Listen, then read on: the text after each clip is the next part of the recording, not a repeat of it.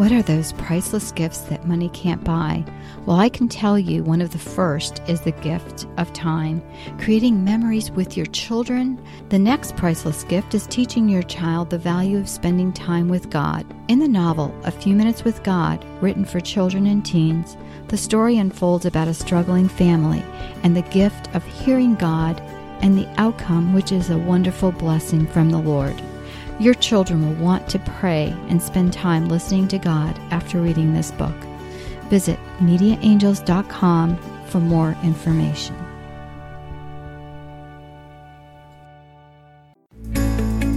This podcast is a production of the Ultimate Christian Podcast Network. Do you want a more intimate walk with God? Are you tired of trying to hear God and hearing only silence?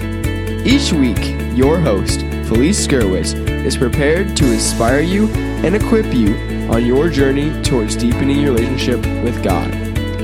Listen, hear, and follow the Lord's will in your life, and you will be blessed.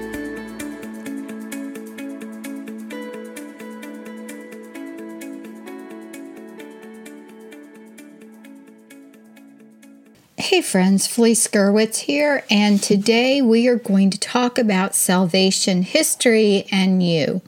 Have you considered salvation history in the light of not only what Jesus did for humanity, but what Jesus did directly for you?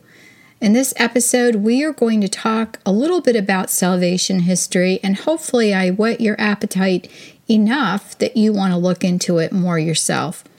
I want to thank our sponsor, Media Angels, and uh, several of the books that I've written, One More Child, as well as A Few Minutes with God. If you want to know more about those books, you can go to mediaangels.com or you can look me up on Amazon. The easiest way to do that is just look for my name, Felice Gerwitz, and you'll find the books I wrote. You can find the show notes for today's episode, Salvation History, episode 112, on the website a few minutes with God podcast.com. Well, the Bible consists, as we know, of the Old and New Testament. And when you look at the Old and New Testament, you might think that they're just a whole bunch of stories and allegories and um, you know, writings of men gone long before us. But that's not really true. The Bible is the Word of God, it is without error, and it is used for our history of salvation.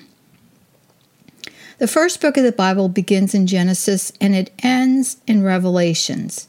It's really a behind the scenes look at the new heaven and the new earth. Basically, the apex or center is Christ. This is a story of love, the greatest love of all, the love of God for humanity that He created. And unfortunately, humanity has fallen. We can see that all around us today. The Bible is a story of God's promise before Jesus came and about Jesus' fulfillment, the promise of his life, his death, and ultimately his resurrection. Simply put, salvation history is a storyline of the beginning of time, the creation of man, and the redemption of God. The Bible is also like a puzzle with many books, and as I said, they seem unrelated. Yet overall, they paint this amazing picture of our history and God. When we read the Bible, we get a glimpse into the lives of the saints that live before us. We are firsthand witnesses almost just by reading of the tragedies and the triumphs. It's really a true story of things that happened. It's not an allegory, a theory, or a fluff piece, it's real. And friends, people who believe that the Bible is not true as written are the ones that struggle, the ones that have the hardest time with their faith, the ones who may have believed in God at one point and then decided that they don't anymore. For me, it's easier to believe from beginning to end that it is truly the Word of God as dictated by God to holy men who are open to hearing the Lord And this entire podcast, A Few Minutes with God, the whole theme of it is listening to the Lord, listening to His voice. And obviously, the people that went before us, the people that were the scribes that wrote down these words, you know, were the ones who were listening. Before God created the world, He existed the Father, the Son, and the Spirit. For us, it's difficult to imagine and always was, always is, and always will be because we're finite people. History is His story, the story of a God who was not made, not created, but who always was and will always be. This amazing Creator God wanted us to enjoy the universe that He created with us in mind. And He begins our story with our first parents, Adam and Eve.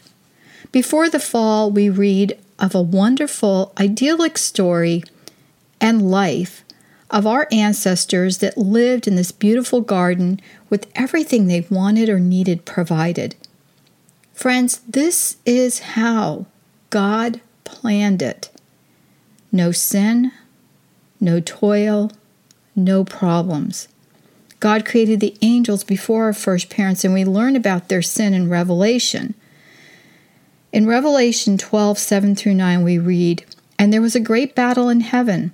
Michael and his angels fought with the dragon, and the dragon fought and his angels, and they prevailed not, neither was their place found any more in heaven. And that great dragon was cast out, that old serpent, who is called the devil and Satan, who seduced the whole world, and he was cast unto earth, and his angels were thrown down, thrown down with him. We know the story of our first parents. We know they sinned and they were banned from the garden that was so beautiful because they were tempted by the devil or Satan. The punishment from God to the enemy was swift, and that was Satan. Yet he didn't find mercy. Isn't that interesting? Satan did not find mercy, but man did. In 2 Peter's 2 through 4, we read, God spared not the angels that sinned. But, friends, God spared us. He spared man. And He is the one who took that sin and bore it Himself. We do not know the mind of God. From paradise on earth, our parents were condemned the need for a savior was born. Genesis 3:15 says, "And I will put enmity between you, which is Satan, and the woman, and between your seed and her seed. He shall bruise you on the head, and you shall bruise him on the heel." Study that scripture verse. It is amazing because Jesus is that fulfillment. He is the fulfillment of that prophecy. You know, then God sent us another woman, Mary. And through her yes, God sent us his son. Then the trouble began at Genesis and continued throughout history to this present moment, and we are still in need of a Savior. God has not deserted us. God is active in our lives each and every day. It is the mission of you and me and of the church, the salvation history leads us to the disciples and brings us the gospel message. Do we say yes to God? This is where salvation history becomes personal. Are we going to be like the disciples to go forth and make disciples of all nations? That doesn't necessarily mean you have to go on the mission field. Are you smiling to the person next to you?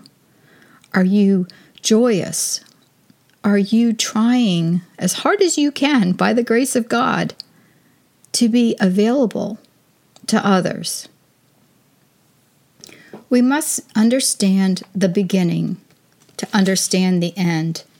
And like I said, a lot of times we read scriptures and we don't understand what the big story is. Salvation history forces us to look at the actions of those who went before us, the story of God's people from God's point of view. God's Word tells us all about the way He, time and time again, saved the people who cried out for Him. Do we cry out to God for saving? And if we do, how do we apply what we know not only to our lives, but to the lives of others? And friends, start with yourself. So many times we hear something really good and we're thinking, oh my gosh, I wish this person or that person or this other person could hear it. But if you're here today, if you're listening, it's for you. Start with you. And ask yourself Are you a witness, not by word, but by deed? Am I showing others the true meaning of love, which is Jesus Christ? And if not, which I'm talking to myself, we should be. Let's pray. Dear God, Almighty, the Creator of heaven and earth, we thank you for sharing the story of how the world came to be and the history of your people through your point of view. I thank you, God, for giving us this world in which we live, for our family, for our friends, and for those who we meet in the future. Let us be an example of your kindness, your love, your peace, and your joy. Let us learn from the holy men and women who went before us, as well as those who turned their backs on you. Please, Lord, don't let me be like that. Please keep us free from temptation of the evil one and keep us in your holy mantle of protection, Lord. Dear God Almighty, we pray for the following.